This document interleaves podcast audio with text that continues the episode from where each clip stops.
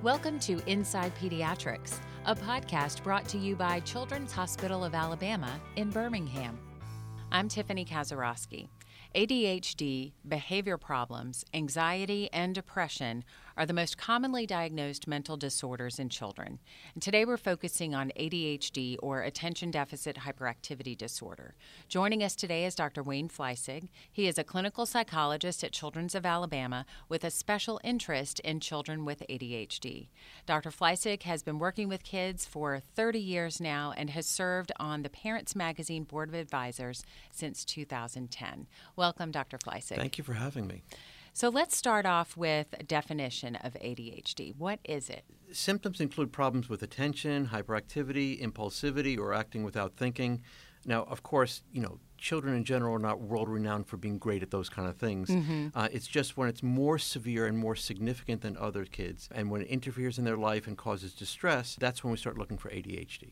And how many children have ADHD? It's estimated that about 8% of children have ADHD. So it's a very prevalent thing. And so it's very important that parents know about this. But there are different types of ADHD, right? Right. We used to call it ADHD and ADD. Mm-hmm. Now it's all called ADHD. There are three different types. One is inattentive type, mm-hmm. one is primarily hyperactive type, and one is combined. When you have inattentive type, you're looking at things such as difficulty paying attention or making careless mistakes trouble staying focused. The kid doesn't seem to listen when he's spoken to, doesn't follow through with instructions or complete schoolwork, problems organizing, avoiding and disliking tasks that required sustained mental effort, loses things a lot, easily distracted, forgetting. So, when we're talking about hyperactive or impulsive, we're talking about kids who fidget, aren't able to stay seated, they run about or climb when it's not appropriate, they're unable to play quietly, uh, they always seem like they're on the go as if driven by a motor, they talk too much, they blurt out things, they have difficulty waiting their turn, and they also interrupt or intrude on others. Now, obviously, kids with ADHD will not have all of these. Um, right. But it, it, for inattentive type, you need six of those that I mentioned earlier, and then hyperactive uh, impulsive type, you need six of those latter ones, and combined type is a combination of those two. So, what should parents be looking out for? What's the difference in you know when it becomes ADHD when it's when it's more of a problem. Right, and this is why it's so difficult because uh, everybody has this to some extent. Mm-hmm. It's when it's more extreme or causes bigger problems or bigger mm-hmm. distress, that that's when we start looking for these things. Now, unfortunately, there's not a lab test for this. Mm-hmm. Um, we gather information from parents, teachers, from the kid himself, and we make the diagnosis according to that. And you had said earlier when we were talking that the name attention deficit is a little misleading in some it ways. It is. So, so let me tell you what's really going on here. And let's start from the beginning. When somebody is born, uh, you know, if they want something, uh, they, they can't stop themselves. They can't hold back. Mm-hmm. Um, they can't look at the future or anything like that. They want what they want, and they want it then. And if they can't get it, they get upset and they cry and things like that. As people get older, they have more of an ability to wait on things.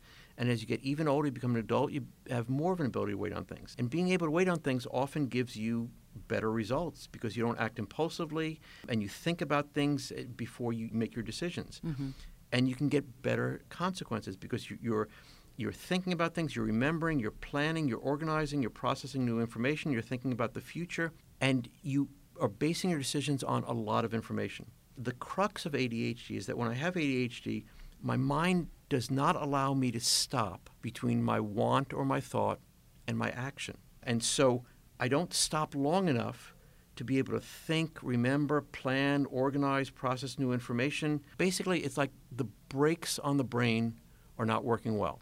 Okay. So really, ADHD should not be called ADHD. It should be called uh, difficulty stopping and giving yourself enough time to think disorder. But that's too hard to say. Sure. Um, and, and this is what's confusing to parents. They often think it's about attention, but it's really about the inability to stop so you can spend some time thinking. And to make a correct judgment or to right. think about consequences. Right, mm-hmm. right. Okay. I, you know, think about it this way it's kind of like when you drive in a fog. Mm-hmm. Um, you can see two feet in front of you and two feet behind you, mm-hmm. and you can just see where you are then. Mm-hmm. And that's all you see.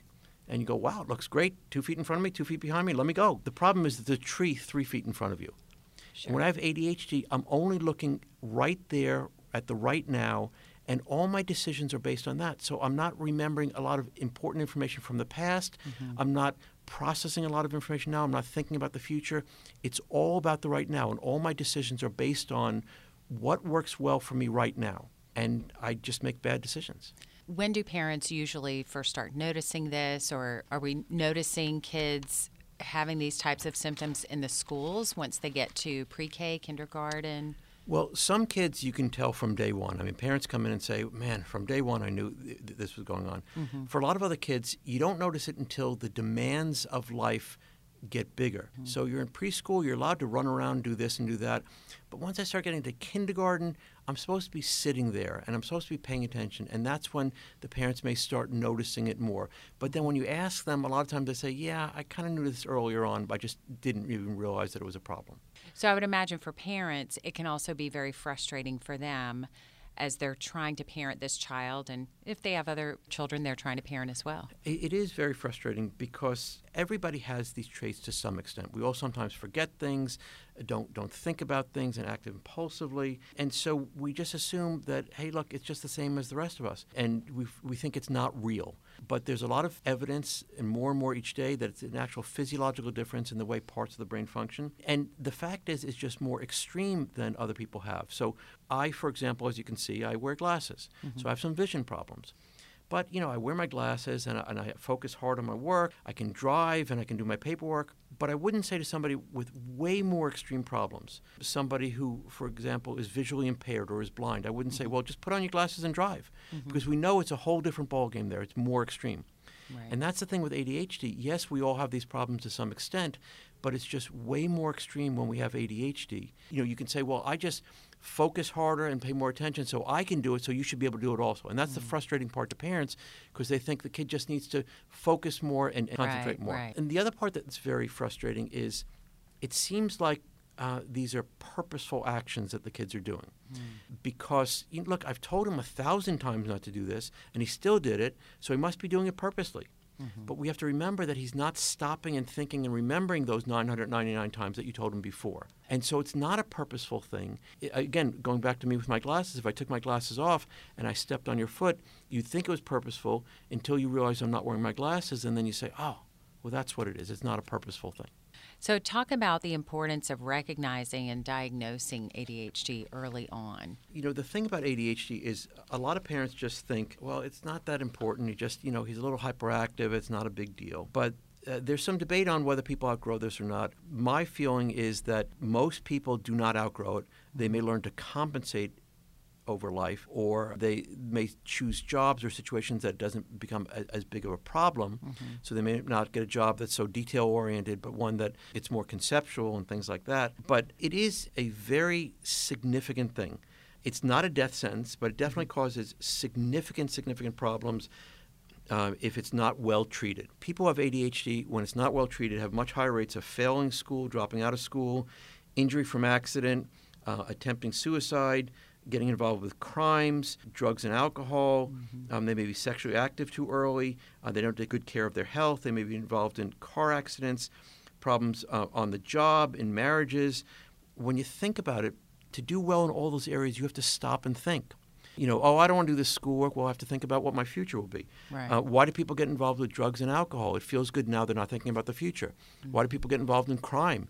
Um, they think they're not going to get caught. I'm angry at my boss. I can't just yell at him every time. I have to think about the consequences. And when you think about it in, in these ways, it can also shorten my life expectancy. If I'm involved in crime and driving too fast and involved with drugs, yeah, it can alcohol, shorten yeah. my life expectancy. Mm-hmm. So it is a significant thing, and we do have to take it seriously.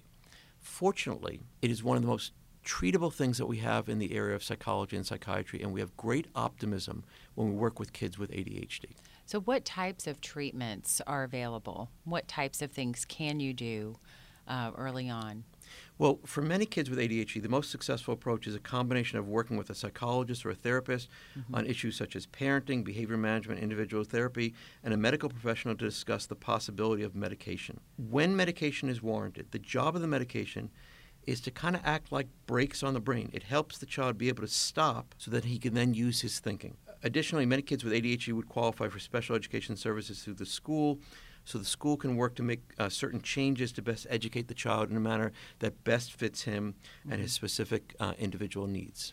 I've had some friends who've been told maybe by a preschool or kindergarten teacher that you might want to look into ADHD. It seems your child has difficulties in the class concentrating and focusing, that type of thing.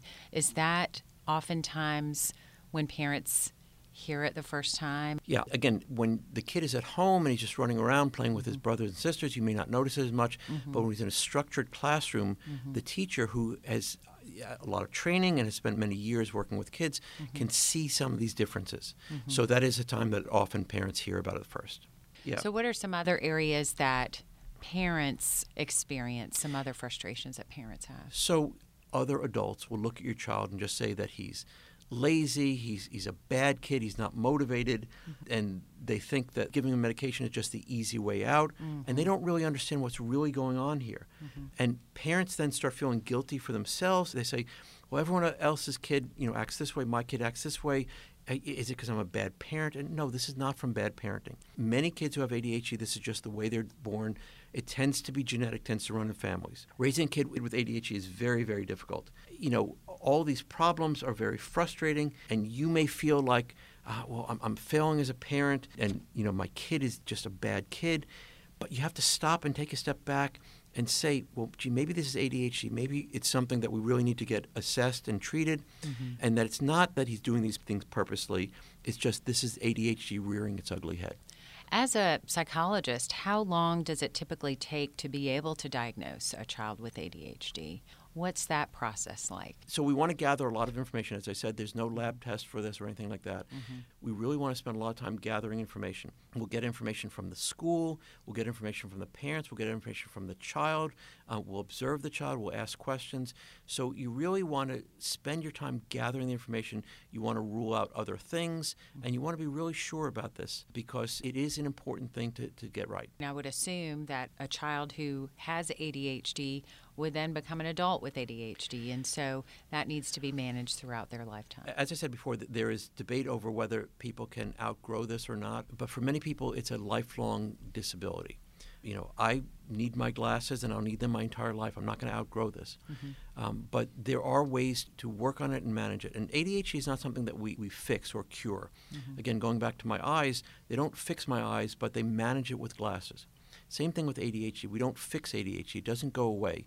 We learn ways to manage it through behavior management, uh, coping skills. Some people require medication, and it's something that we can manage. When we work with kids with ADHD, we're very optimistic about this because it's very debilitating, but it's one of the most treatable things that we work with. And so we have a lot of optimism for it. If you feel your child may have ADHD, it's important to consult with a professional who's qualified to diagnose this. Many of the kids who have ADHD are referred to us from pediatricians. Uh, the parents come into the pediatrician's office and say, My child's having a problem with this or that. Uh, as you said before, sometimes teachers can uh, point it out to the parents.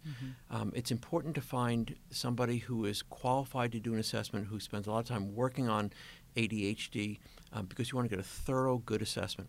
Also, if a child does have ADHD, uh, school can be very difficult, and so you, may want to pursue uh, special education services through the school system. There are things such as IEPs, which is indi- individualized education plan, Right. or 504 plan, which schools can provide appropriate services to kids with ADHD if they qualify. So you would want to contact the principal at the school. I recommend you always do it in writing so there's a paper trail. Mm-hmm. You had given us a few websites. First is Wrightslaw, that's W R I G H T S law, wrightslaw.com. Explain what that is. So, Wrightslaw is a, a website that is made by a special education person and an mm-hmm. attorney, mm-hmm. and it, it's just chock full of good information. You can type in questions there about special education rights, mm-hmm. and it just really has a lot of information there. And then for Alabama, ADAP, adap.ua.edu, and that is for the state of Alabama special education. Right. Every state is required by federal law to have an organization such as ADAP, which um, helps people with disabilities get appropriate services. So you can contact them. It's free of charge. Uh, they also publish a book that talks about special education rights in the state of Alabama, and I believe you can download it off their website. And so, again, it's a resource for parents to contact if they feel they need to. And then on the national level, CHADD, C H A D D dot org. And that is a great resource. I, I gathered some information myself on parenting a child with ADHD from there. Uh, you know, when you're a parent of a child with ADHD, there's a lot of good information out there, but there's also a lot of bad information out there. So you mm-hmm. want to make sure that you get good information from reputable sources to help your child as best as you can. Okay. Thanks so much, Dr. Fleisig, for joining us today. It's my pleasure. Thanks for listening to Inside Pediatrics. More podcasts like this one can be found at childrensal.org forward slash inside pediatrics.